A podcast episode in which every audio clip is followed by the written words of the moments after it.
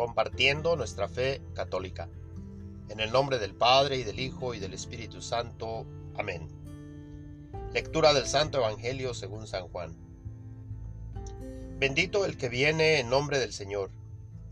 Al día siguiente, al enterarse la numerosa muchedumbre que había llegado para la fiesta, de que Jesús se dirigía a Jerusalén, tomaron ramas de palmera y salieron a su encuentro gritando, Hosana, bendito el que viene en nombre del Señor, y el Rey de Israel.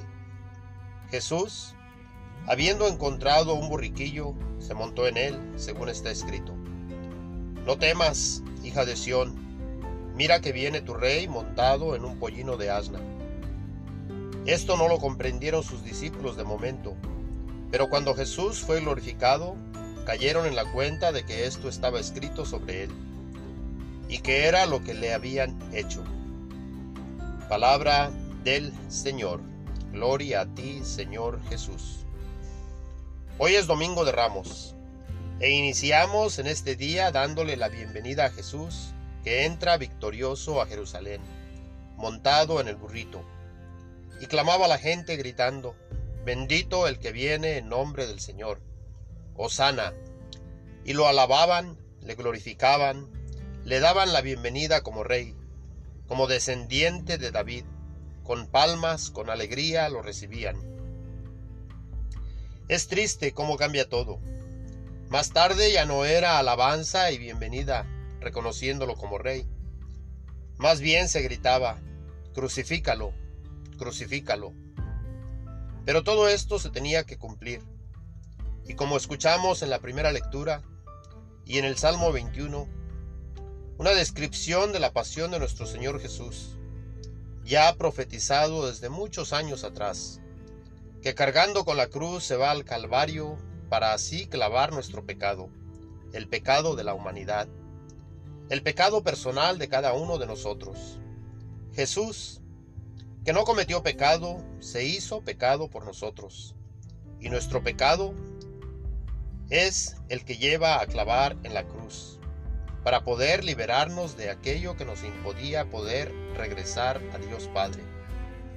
Y así como Moisés levantó la serpiente en el desierto, así tenía que ser levantado el Hijo del Hombre, para que por medio de él podamos tener vida, para que por medio de él podamos sanar de nuestras enfermedades, para que por medio de él podamos limpiarnos de nuestros pecados de nuestra desobediencia a Dios. Y esta nueva vida se nos ofrece por medio de Jesús.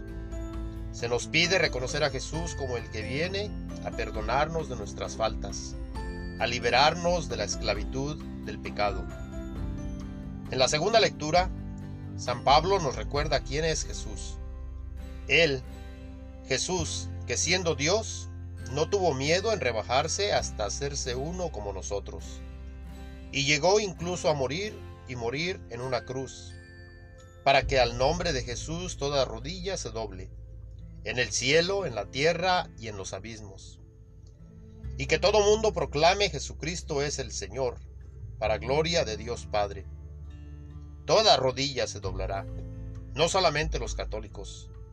Aquí nosotros ya iniciamos este proceso de arrodillarnos frente a Jesús y lo hacemos frente a Jesús en el Santísimo Sacramento del altar, frente a Jesús en la Eucaristía, que siendo Dios se queda en aquello que parece pan, para alimentarnos, para estar con nosotros, para poder llevarnos hacia Él, para alimentarnos con el pan vivo bajado del cielo, que es alimento físico y espiritual.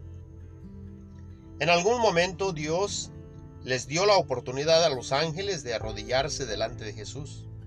Pero muchos rehusaron hacerlo, lo que conocemos como los ángeles caídos, entre ellos Satanás. Ahora nosotros, tú y yo, tenemos la oportunidad de arrodillarnos delante de Jesús, reconocerlo como Dios, reconocerlo como Señor de señores, el Hijo único de Dios la imagen visible del Dios invisible.